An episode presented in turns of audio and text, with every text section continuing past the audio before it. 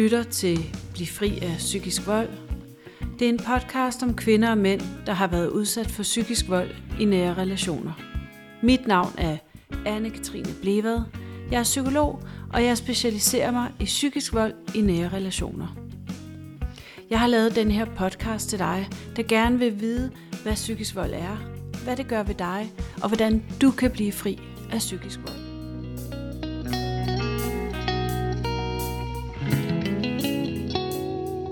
Håber, du kan bruge podcasten, og det vil betyde rigtig meget for mig, hvis du vil støtte op om podcasten ved at bruge et øjeblik bagefter til at skrive en anmeldelse eller give den stjerner.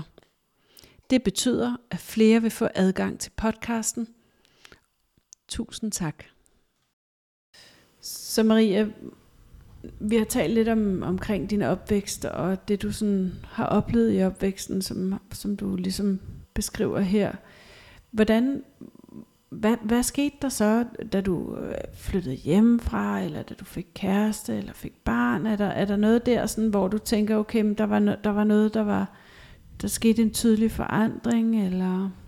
Der skete en forandring, da jeg fandt ud af, at jeg var gravid med vores første barn. Okay. Øh, mine forældre var nogle af de første, der fik at vide, at vi ventede os. Mm. Og der kommer vi lidt tilbage til mavefornemmelsen og stemningen.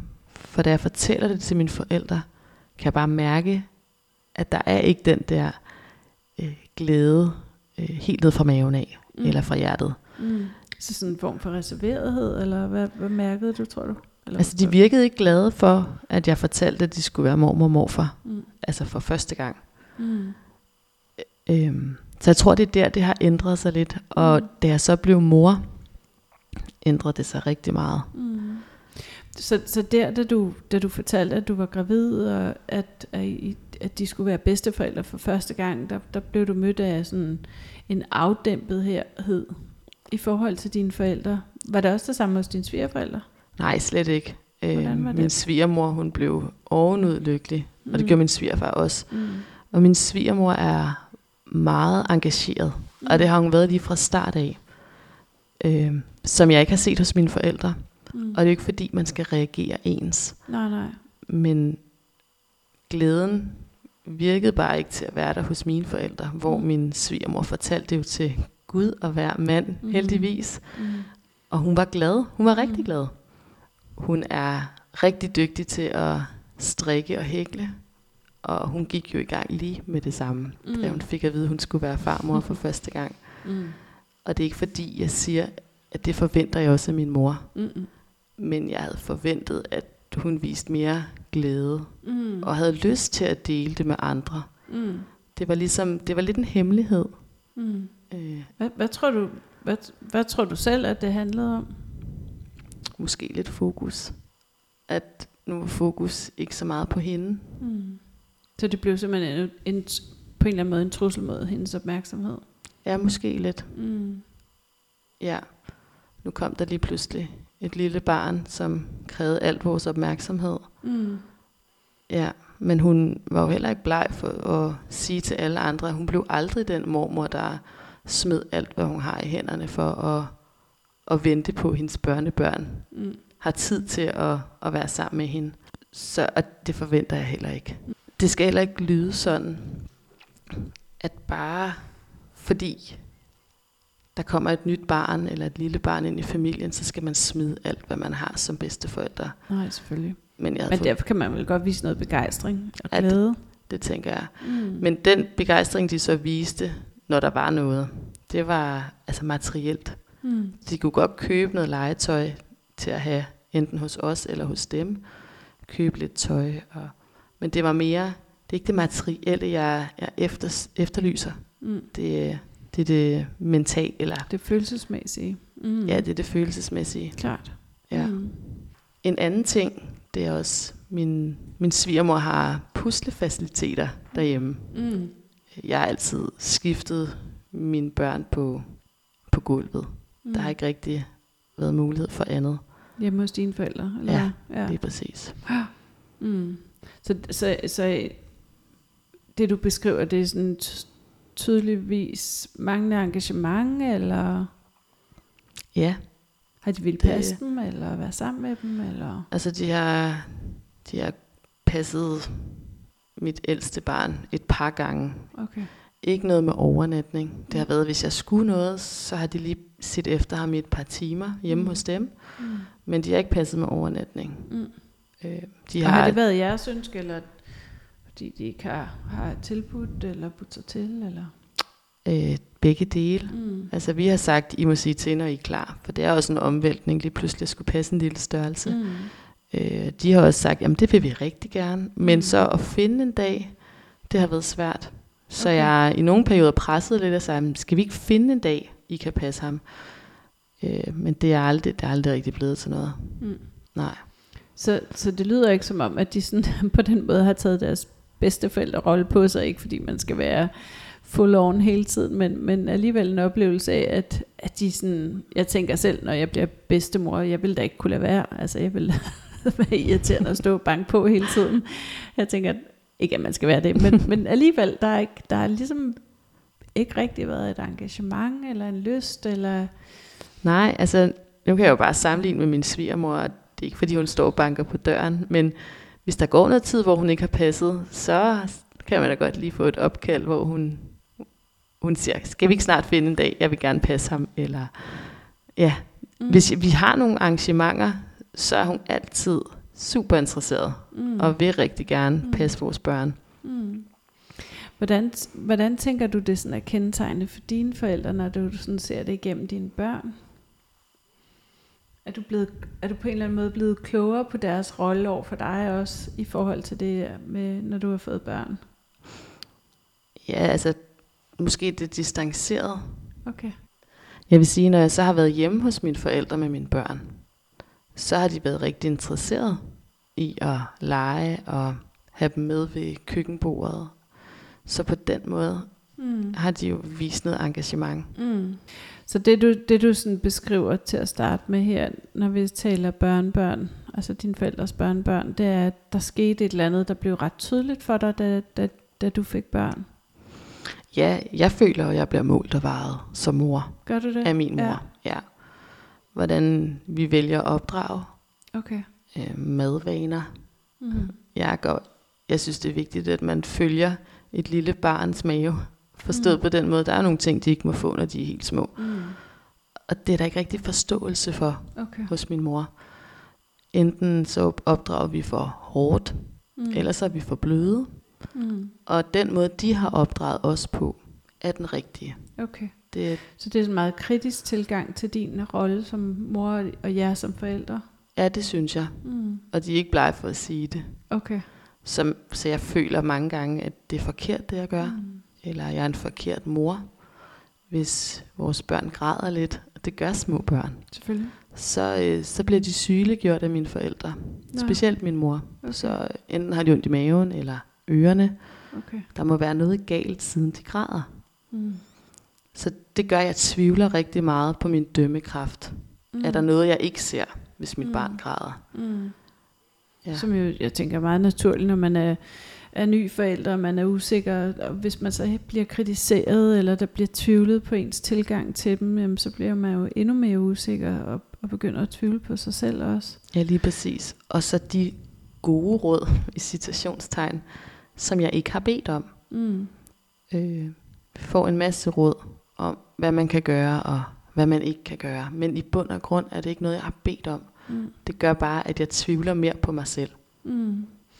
Så, så, så det er jo sådan lidt i, en god måde at, at, at beskrive det på, den der forlængelse af ikke at føle, at der er plads til at være dig.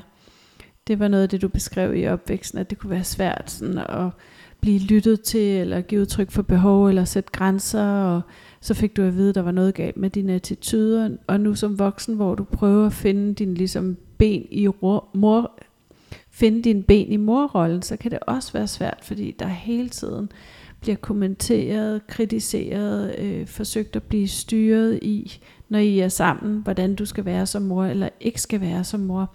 Så der, er- man får bare indtryk af, at der ikke er særlig meget plads til at, at være dig, og finde ud af, hvem du er. Jamen, det er der heller ikke. Mm. Øh, det synes jeg ikke. De der råd, og når jeg så nævner det over for dem, at jeg, jeg vil gerne sige til, når jeg har brug for råd, så svarer de bare, at vi gør det kun for at hjælpe jer. Mm. Men det startede helt tilbage også, da jeg var gravid første gang. Alle de råd, og at den måde, de havde gjort det på, var den helt rigtige. Mm. Bliver du aldrig spurgt sådan, om, hvad kunne du godt tænke dig, eller hvad vil du synes, der var rart, eller hvordan har du det, eller... Nej, det synes jeg ikke. Mm. Jo, jeg, får, jeg bliver spurgt, hvordan har jeg det, hvis jeg har kommenteret, at jeg ikke synes, de spørger ind til, hvordan det går. Mm. Men sådan spontant, nej. Mm. Så du og Jonas, I, I er blevet forældre til, til to børn, og, øh, og hvordan har dine forældre håndteret det, altså i forhold til, tænker jeg, dig og Jonas? Jamen, jeg sidder med en følelse af, at de ikke accepterer ham. Okay. Og mange gange har det virket, som om de prøvede at splitte os, Hvordan det? ved at hvis vi har været derhjemme, og han, hvis han nu har været stille, Mm. Så, øh, så bliver jeg spurgt af min mor eller far, han virkede ked af det, Jonas, eller er han sur? Har han det ikke godt? Øh, så det er ikke okay bare at sidde og slappe af og lytte, Mm. men det, det er rigtig svært for en ny at komme ind i vores familie. Okay. Vi har været vant til kun at være os fire, Mm. så vi har rigtig meget internt, rigtig meget historie sammen. Mm. Og det bliver der talt rigtig, rigtig meget om. Mm. Øh, Så når du siger, det er sådan en oplevelse at han, han måske bliver ekskluderet, fordi noget, af- noget af det gamle fylder rigtig meget, eller ja, og, og der det er bliver ikke indforstået? ja, der bliver ikke spurgt ind til, hvordan det går med ham. Mm. Øh, Så sådan manglende, manglende interesse er sådan gennemgående. ja, og de tvivler på hans evner øh, rent Okay. fagligt Nå. i forhold til hans arbejde, om han gør det godt nok, og han rigtigt? gør det anderledes. Ja. Mm. Øh, jeg har et eksempel Mm. på, øh, han havde været til en jobsamtale, og han skulle, vi skulle så være sammen med mine forældre efterfølgende, og jeg var taget i forvejen, og da han så kommer efter jobsamtalen, blev der ikke spurgt ind til, hvordan det gik. Så han gik jo hele aften og havde bare lyst til at tale om den her jobsamtale, Ja, og hvor godt det var gået. Men der blev ikke spurgt ind. Der kan blive spurgt ind fra min mors side om aftenen, lige inden vi skal ud af døren. Så kan der lige blive spurgt, Nå, hvordan går det med dig, Jonas? Mm. Men ellers så bliver der ikke spurgt ind til ham. Og Hvad det ville er, der ske, hvis han selv tog det op? ja, det er jo så det sjove. Det er, at han kan godt få lov at sige noget, men lynhurtigt afbryder de ham og kommer ind på deres eget, for at få dem selv i fokus. Mm. Og hvis han så prøver gang på gang at vende tilbage til den samtale om, lad os sige jobsamtale, eller hvordan det går på arbejdet, så bliver der vendt tilbage til deres eget. Mm. Så det er lidt en kamp, han aldrig vinder. Han kan blive ved med at skyde ind med, med sit eget, men, men han bliver bare skudt ned. Mm. Og hvad tænker du, det handler om? Hvad er din oplevelse? Det handler om, at de måske ikke er i fokus. Mm. Øh, samtidig får jeg at vide af min mor, at hun føler ikke, hun kender ham. Mm. Men det er jo klart, om man ikke spørger ind til, hvordan det går, og man ikke har en interesse i at lære ham at kende, Mm. så er det også svært. Mm. Klart. Ja. Og du siger, det, du, de sådan forsøgt at splitte dig og Jonas. Hvordan er det kommet til udtryk? Jamen netop ved det her, og lidt kritisere ham i forhold til Foran hans, dig, hans ja. evner, og hvis han gør noget, lad os sige, han tager ud en aften, så bliver der kritiseret, at han tager ud, hvad med mig og børnene, mm. eller min barsel. Mm. Husk nu på, at du også har et job, og altså den her øh, pege en finger uden at gøre det, hvis det giver mening. Mm. At du skal også huske på dig selv. Mm. Ja, og øh, Så sådan en indirekte kritik. ja, det synes jeg. Måden han er far på, hvis han gør et eller andet, øh, den måde han taler til sit børn på, det bliver også kritiseret. Og det får jeg jo at vide, Mm. og det har jeg ikke behov for. Mm. For jeg har jo valgt ham af en grund. Selvfølgelig har du det. Ja. Så hvad, hvad, hvad, hvad ville der ske, hvis du sådan sagde fra over for det? Jamen, øh, vi prøver bare at hjælpe dig. Altså, det er, det er den gyldne sætning i det her. Mm. Eller vi mener det jo ikke på den måde. Mm. Så det er sådan gaslightende. Ja, At de på en eller anden måde øh, negligerer eller minimerer øh, det, du giver udtryk for, at det er svært for dig at være i, og når de så skruer ned for, jamen vi mener det er jo ikke så slemt, eller det er jo bare for at hjælpe dig, så på en eller anden måde igen, så, så, så er de i tvivl omkring din oplevelse. ja lige præcis. Men også, at de ikke viser glæde over for os, mm. i forhold til, hvis det går godt med os i vores liv. Det er ikke noget, de virker glade over. At de så heller ikke kan lide Jonas familie, det gør det jo så heller ikke bedre. Det kan de Den- heller ikke. Nej, de bliver kritiseret. Okay. Ja. Mm. Så, så det er jo også noget af det, du beskriver, der er meget gennemgående, når de er sammen med andre, ikke? at de, de sådan bagtaler dem. Altså der, der bliver ligesom kritiseret bag, bag deres ryg. Ja, lige Ja. præcis. Men Mm. det er jo også en helt anden familie, jeg er kommet ind i. Mm. De lever på en anden måde. Mm. De taler om tingene. Mm. Øh, det er lidt mere simpelt. Mm. Og måske i virkeligheden trygt. Meget trygt. Mm. Man ved, hvor man har dem. Og det er måske det, de ikke er vilde med. Noget af det, man sådan kan, kan sige, det er jo den her med, at, at når man får kæreste, får børn, flytter hjemmefra, øh, giver udtryk for mening og behov, så på en eller anden måde, så det er det jo et udtryk for ens selvstændighed, udvikling af det. Og det er jo helt normalt, og det er rigtig sundt, og det er jo noget af det, de fleste forældre vil støtte deres børn i, og hjælpe dem på vej. Men, men for nogle forældre kan det blive en trussel, altså de, de, de mister kontrollen. Jeg ved ikke, om det taler noget ind i noget af det, du sådan har oplevet, men, men, men det lyder som om, at der er sådan også den der sådan selvstændighed, som du har forsøgt at give udtryk for undervejs, at den er blevet truet af din, altså, eller den har været en trussel for dine forældre. Jamen, det tror jeg, det giver rigtig god mening. Fordi jeg er gået fra at have spurgt min far til råds, hvis der har været noget. Og så møder jeg Jonas. Og så er det jo ham, jeg spørger til råds. Eller nogen fra hans familie. Så jeg bruger jo dem. Og jeg bruger helt sikkert Jonas. Han er jo en del af mit liv nu. Mm. Så vi Selvfølgelig. klarer tingene selv. Jeg har jo ikke det samme behov for dem, som jeg havde, da jeg var 10 år. Så jeg tror helt sikkert, at de ser det som en trussel. Mm. Og at jeg har ændret mig, for ja, det har jeg. Jeg er blevet mor. Øh, men i stedet for at så elske mig for den, jeg er nu, så kritiserer de mig for den, jeg er. Og hvad tror du, der gør, at det sådan, er det blevet mere med årene, eller er det bare blevet mere tydeligt for dig, at det er sådan, det er? Jeg tror lidt, det er begge dele. Nu er jeg blevet opmærksom på det. Mm. Jeg har jo også jeg er kommet ind i Jonas' familie og set, hvordan deres familie fungerer. Kontrasten. Ja. Ja, øh, og har fundet ud af, at den måde, jeg er ikke vokset op på. Så, så jeg tror lidt, det er begge dele. Så Maria, vi har været lidt rundt om, om din, din opvækst, og også det at blive mor, og relationen mellem dig og din søster. Og er der noget sådan i forhold til opvæksten, du tænker, sådan, der kan være vigtigt at få med, som, som, øh, som vi ikke har været inde omkring, eller hvor du tænker, at du har også været inde på, at dine forældre sådan har en er kritisk over for din måde at være mor på, og deres måde at opdrage på, er den helt rigtige. Er der, et, er der noget, du sådan tænker, der kunne være rart at få med, eller vi ikke har været inde omkring? Ja, ja, der er jo bestemt det med, at de føler, at deres måde at opdrage børn på er den helt rigtige. Mm. Og de fortæller meget stolt om en episode, da jeg var barn, hvor vi havde en konflikt, og jeg smækker med døren. og hvor gammel har du været der, Maria? Kan du Jeg har nok været tæt på teenager. Mm. Jeg kan ikke huske, hvor gammel jeg har været. Mm. Det er sket en gang, at jeg har smækket med døren, fordi resultatet var, at min far pillede døren af, Mm. og så kunne jeg sidde inde på værelset Uden dør. uden dør. Hold op. Og når der så blev, når de gik forbi mit værelse, og jeg sad derinde, så kunne de godt finde på at grine. Grine? Ja, Af dig, eller hvad? af mig. Ja, Og det er virkelig udskammende, var? ja. Og det er en historie, de fortæller meget stolt til alle. Også til Jonas. Mm. Og de har fortalt den mange gange. Og der sidder jeg jo bare med en følelse af, at jeg var helt forkert. Mm. Og det gør jo nærmest ondt i maven, Mm. at man sidder inde på... Jeg sad inde på mit værelse og var ked af det, at vi havde haft en konflikt, og så Mm. er resultatet, at jeg ikke har nogen dør. Mm. Så det er jo den måde, man får børn til ikke at smække med døren på. Ja, hold da op.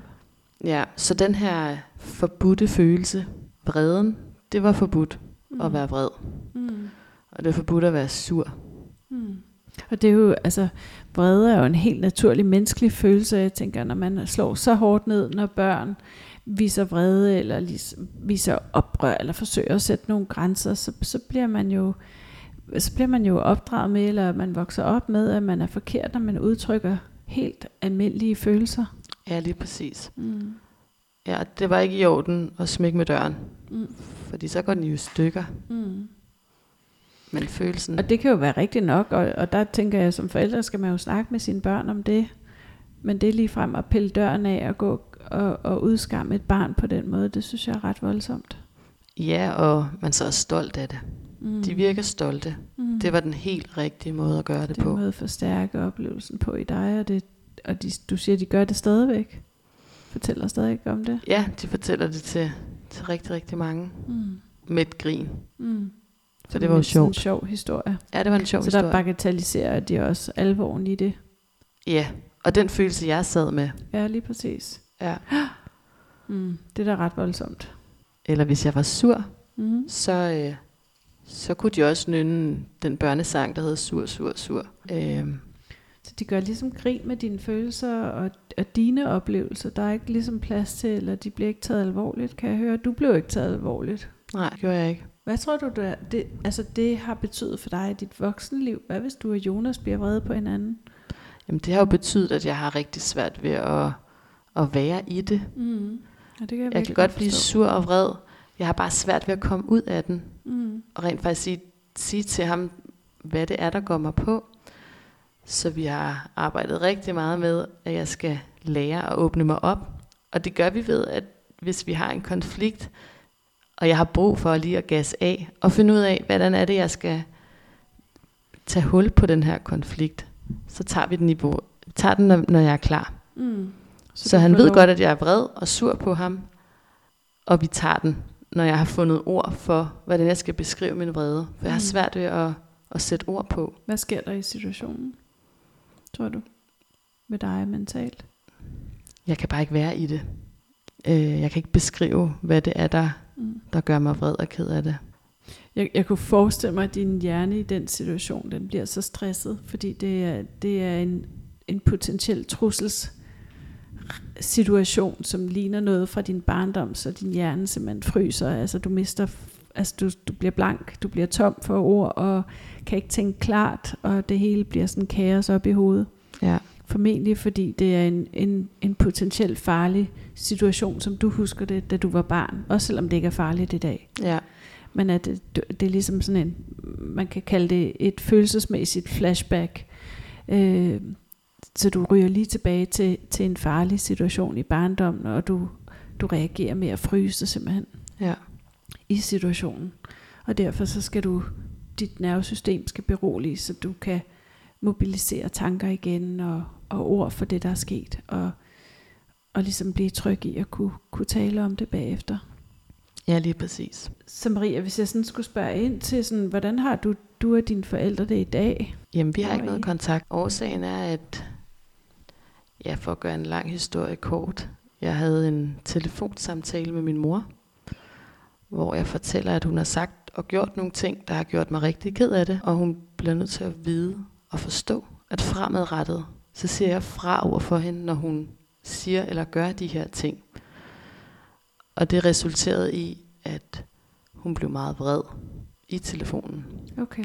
Hvordan, hvordan kan hun, giver hun udtryk for den vrede i telefonen? Hun siger, nu bliver jeg meget vred, og siger, at nu kan hun ikke sige ting til mig, uden at hun støder mig på manchetterne. Og så har vi jo ikke noget at tale om. Er det det, hun siger til dig? Ja, så hun mener ikke, at vi skal tale sammen mere. Så hun lukker simpelthen ned for dig og Fuldstændig. afviser dig? Ja. Så siger jeg til hende, at hvad med hendes børnebørn?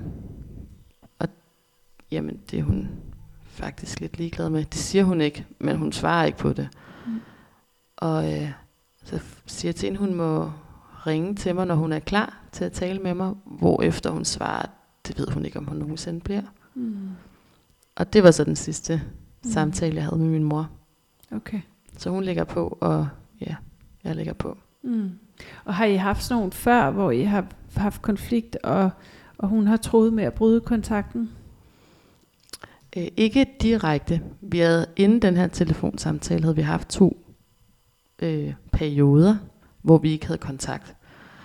Øh, første gang, det var efter en, en aften, hvor hun havde været på besøg hos, øh, hos Jonas og jeg, og vi havde spist mad sammen og haft en rigtig hygge, hyggelig aften. Min, mit yngste barn græder rigtig meget den aften, Mm. og øh, er enormt stresset over, at der er mange mennesker Mm. i, på et lille område. Mm. Og øh, de tager så hjem om aftenen, og øh, mit yngste barn, hun, hun falder sig til ro efterfølgende. Mm. Dagen efter ringer min mor til mig og spørger, om mit yngste barn er blevet frisk igen. Mm. Og jeg svarer så, at hun har ikke været syg. Mm. Hun faldt til ro, da der blev ro omkring hende, og så faldt hun i søvn. Mm. Og så svarer hun, jamen vi kan også bare lade være med at komme. Og Okay. s- Hvad, han- hvad, hvad betyder det? Jamen jeg tror, hun ser det som et personligt angreb. At jeg egentlig, jeg tror, at hun tror, jeg siger, at de ikke skal komme. Og så siger jeg til hende, men det er ikke det, jeg siger. Jeg siger bare, at der blev ro. Og så fandt hun også ro. Mm. Og hun tager som en kritik. Meget. Jamen, jeg åbner op for den her kritik af mig og, øh, og Jonas, og at vores yngste datter, hun græd rigtig meget. Og hun ender så med at blive meget vred, og siger, at hun bliver meget vred og synes ikke, hun synes, vi skal stoppe samtalen.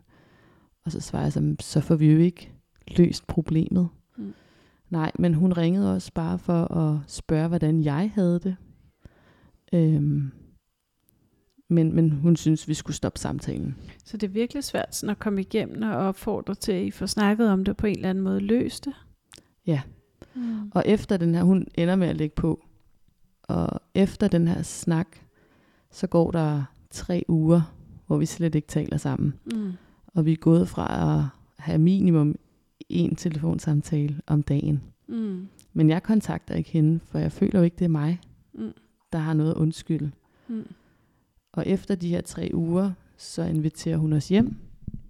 Og, øh, og det er faktisk rigtig hyggeligt. Øh, inden da har vi så lige fået talt sammen kort i telefonen, Mm.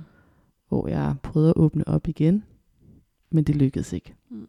Så jeg trak mig lidt, og øh, vi lavede en aftale om at ses fysisk.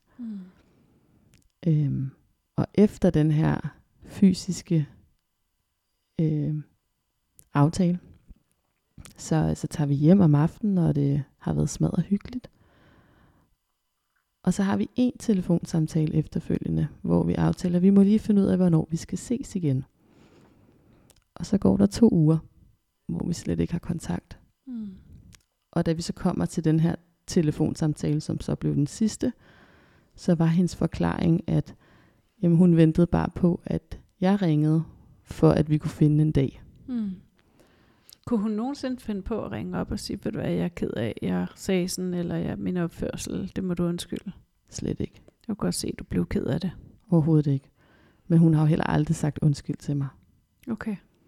Også Så- selvom hun er måske har trådt i spinaten, så, så har hun aldrig sagt undskyld. Eller jeg er ked af, at du blev ked af det. Mm. Så Mm. vi havde lige to episoder inden den sidste telefonsamtale. Så, så to episoder, hvor hun, hvor hun bryder kontakten og lægger på. Ja. Mm. Og der har min, altså min far og min søster har jo så lidt fulgt med. Mm. For jeg har jo heller ikke haft kontakt med min søster Okay. efterfølgende. Så, så du siger, at du har ikke haft kontakt med dem i, i noget tid nu, og, og det har vel også nogle konsekvenser i forhold til din fars søster? Det har det. Mm. Øhm, min far ringede til mig efter den sidste samtale, jeg havde med min mor, og prøvede lidt at glatte ud. Mm. Øh, han spurgte ikke ind til, hvordan jeg havde det. Han spurgte ikke ind til situationen. Mm. Han har hørt det fra min mor, Mm. øh, men prøvede at glatte lidt ud. Mm. Og det er jo det, man kan kalde en flying monkey, som er altså en flyvende abe. Det er, at de her narcissistiske mennesker sender andre i byen for sig. Når der går for lang tid, så begynder de at sende nogen ud og indhente informationer, eller prøve at skabe kontakter for en på krogen igen, øh, uden at de selv gør det, fordi de vil ikke tage ansvar, de vil ikke ligesom nedværdige sig til det, fordi det er jo den anden, der har ansvaret, det er den anden, der er årsagen, kan være deres historie. Mm. Så de sender andre ud på jagt for at få en tilbage i folden. Ja, Mm. og det har der været nogle stykker af. Ja, Øh, min søster er også blevet sendt afsted. okay. Vi skulle have været til en koncert sammen, Mm. alle fire, Mm. eller alle fem. Øh, og vi vælger ikke at tage med, Mm. for vi har jo ikke noget kontakt. Mm. Så skal vi da ikke sidde ved siden af dem til en Nej. koncert og hygge os. Men øh, et kvarter inden koncerten starter, får jeg en, et billede af min søster ikke af hende, men fra hende, af koncertsalen. Mm. Og så skriver hun, hvor er I? Mm. Og der har vi ikke haft kontakt i nogle måneder, Mm. og jeg lader være med at svare. Mm. Og en time efter sender hun den samme besked, Mm. og den svarer jeg heller ikke på. Mm. Så der har været nogle af de her Mm. budsender eller budbringere. Mm. Ja, Præcis. Ja. Som har været sendt i byen. lige præcis. Mm. Og du fortalte også noget med en onkel, der havde kontaktet dig her for nylig. Ja, jeg får en sms fra min onkel, hvor han giver udtryk for, at han står for en stor operation, og øh, de ved ikke, hvordan det kommer til at gå. Så øh, han står min mor rigtig nært. Så der kunne jeg jo fornemme, at, at det var måske en lille krog til at få mig til at tale med mine forældre igen. Mm. Og hvad gjorde du ikke bedre på den? Eller bed du på den? Jeg ved ikke på den. Mm. Jeg følte, det var lidt for tæt på. Mm. Det virkede øh, sådan lidt iscenesat. Mm. Så nej, jeg har ikke. Mm. Men jeg ved, at han, han lever stadig. Mm. Så Maria, nu siger du, at, at du beskriver, at du ikke har, har kontakt med din familie mere. Gælder det også din søster, at du ikke har kontakt med hende? Ja, jeg Okay. taler ikke med nogen Okay. fra, fra min familie. Okay. Og hvordan er det? Det er svært, Mm. for jeg har jo følt, at vi altid har været meget tætte. Ja.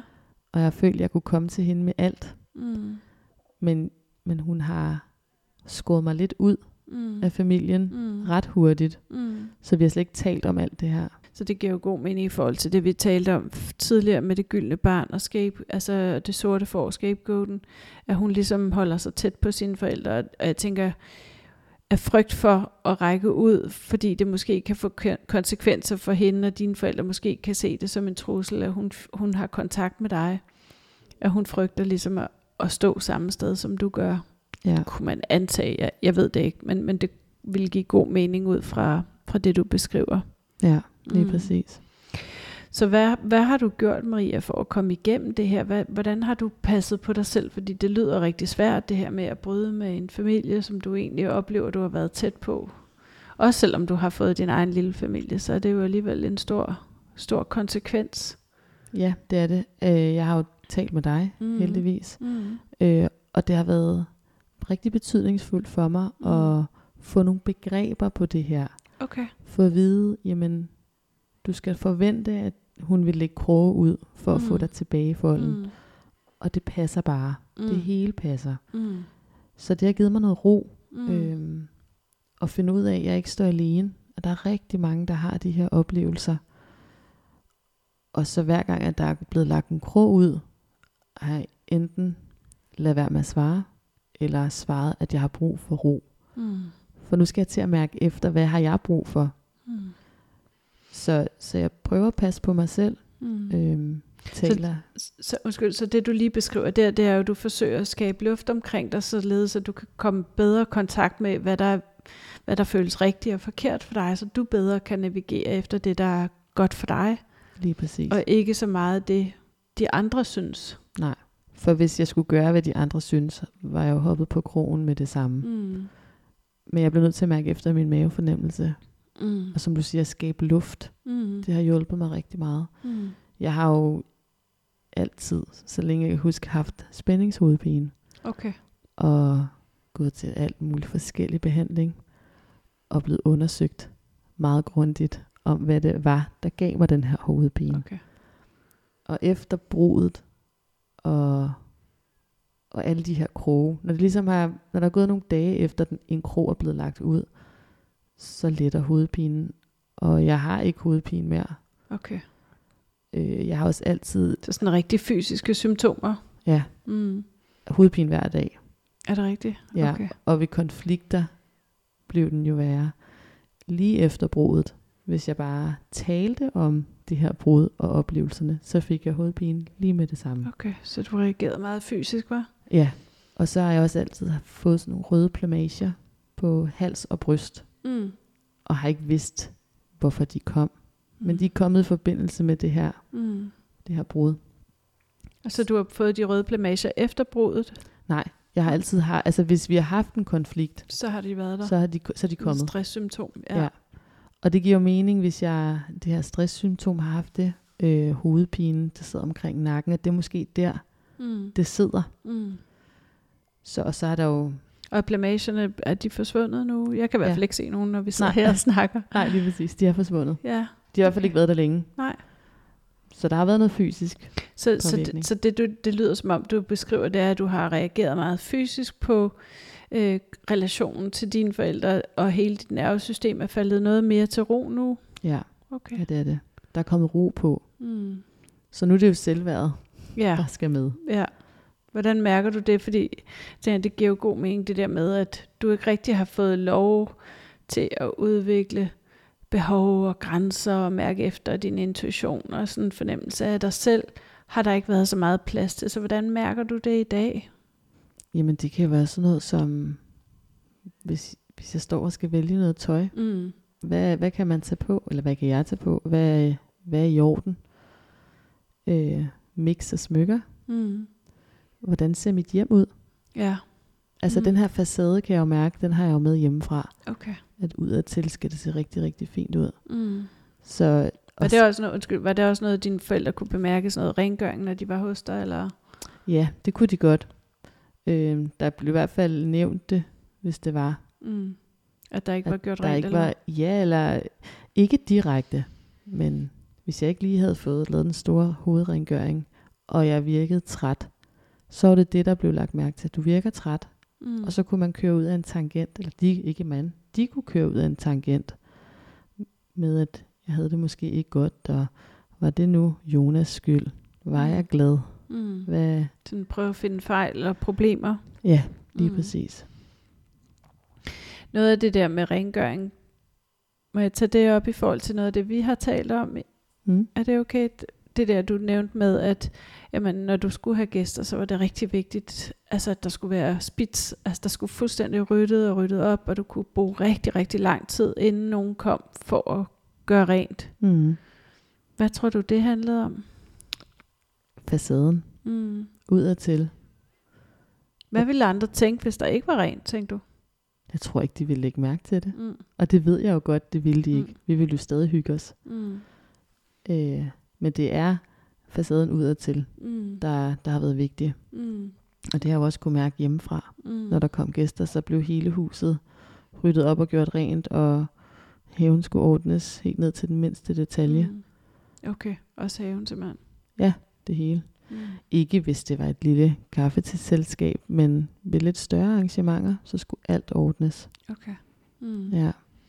Og det ved jeg jo, det, sådan har jeg det også selv. Jeg vil jo gerne have, at der er pænt, når der kommer gæster. Mm. Ja. Og samtidig er jeg en småbørnsfamilie, så jeg ved også, at, at det kan have stor betydning for ens familieliv, hvis man en gang imellem gerne vil ses med nogle venner og spise noget, noget børnemad.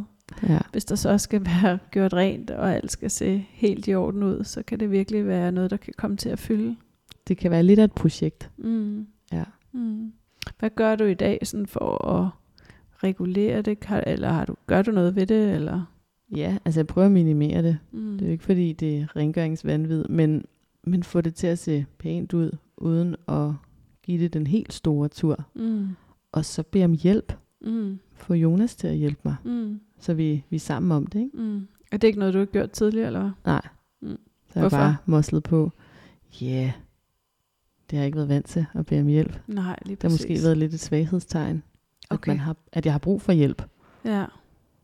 Jeg tænker måske også ud fra din historie, så kan man måske heller ikke altid, altså børn, der vokser op med, med den slags forældre, som du har beskrevet, kan måske heller ikke regne med, at, at de, de er der for en. Og det kan jo give sådan en, en grundlæggende sådan følelse af ensomhed også, at, at man ikke kan regne med, at, at der er hjælp at hente, eller nogen af ens nære omsorgspersoner er der for en. Ja, Mm. ja det, det er helt rigtigt. Mm. Så den der ensomhed, er det også noget, du kan genkende, eller er det sådan at føle dig alene, eller? Ja, det har jeg jo gjort meget ved, at der ikke er blevet spurgt ind til, hvordan jeg havde det i Mm. forskellige situationer. Mm. Jeg mærker den også rigtig meget nu. Gør du det? Ja. ja. Øh, jeg ved jo godt, at jeg ikke er alene. Mm. Jeg ved, jeg har rigtig mange omkring mig, som støtter mig. Mm.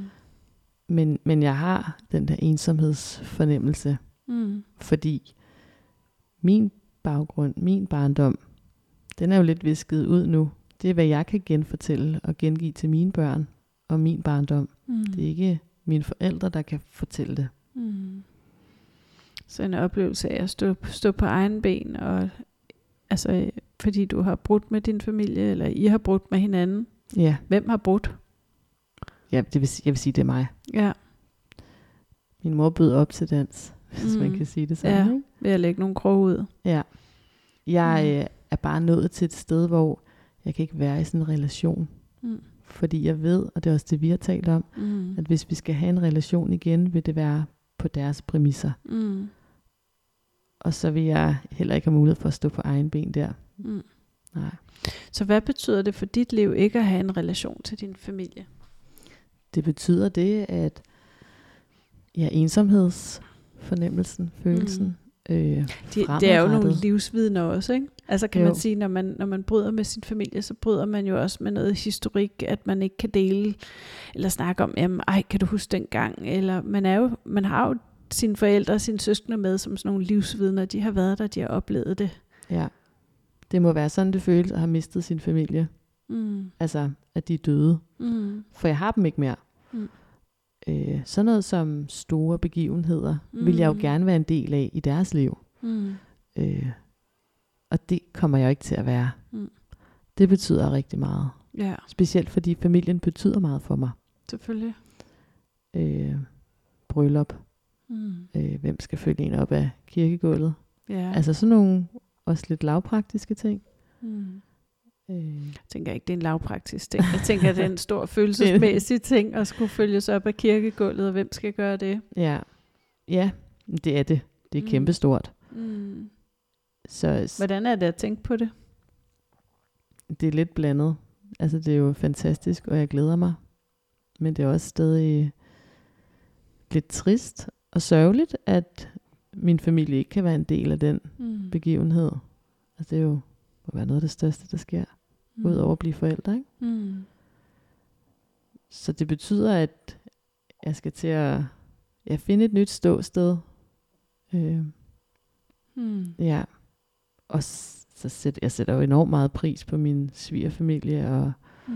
og alle venner og, og veninder. Ikke? Så, så det at bryde med sin familie, det, det har jo også stor betydning, ikke bare for ens øh, altså, historie, men også fremadrettet i forhold til, hvad der sker i ens liv af store begivenheder, man, man ikke får de oplevelser sammen.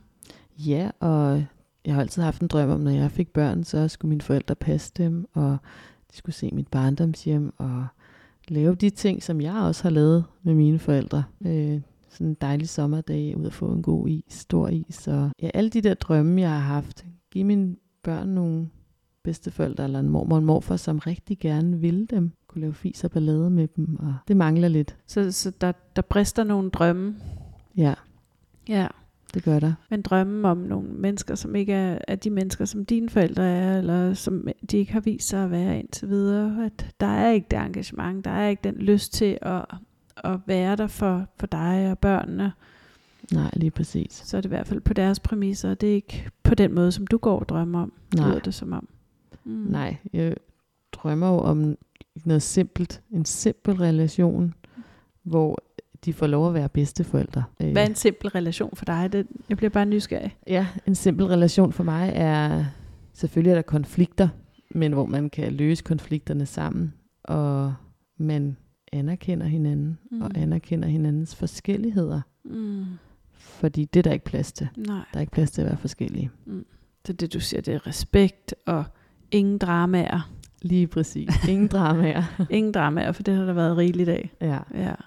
Mm. Og man kan slappe af. Man kan få lov at vise, eller jeg kan få lov at vise, at jeg er træt, mm. eller hvis jeg er glad. Mm. De der sådan basisfølelser, Mm.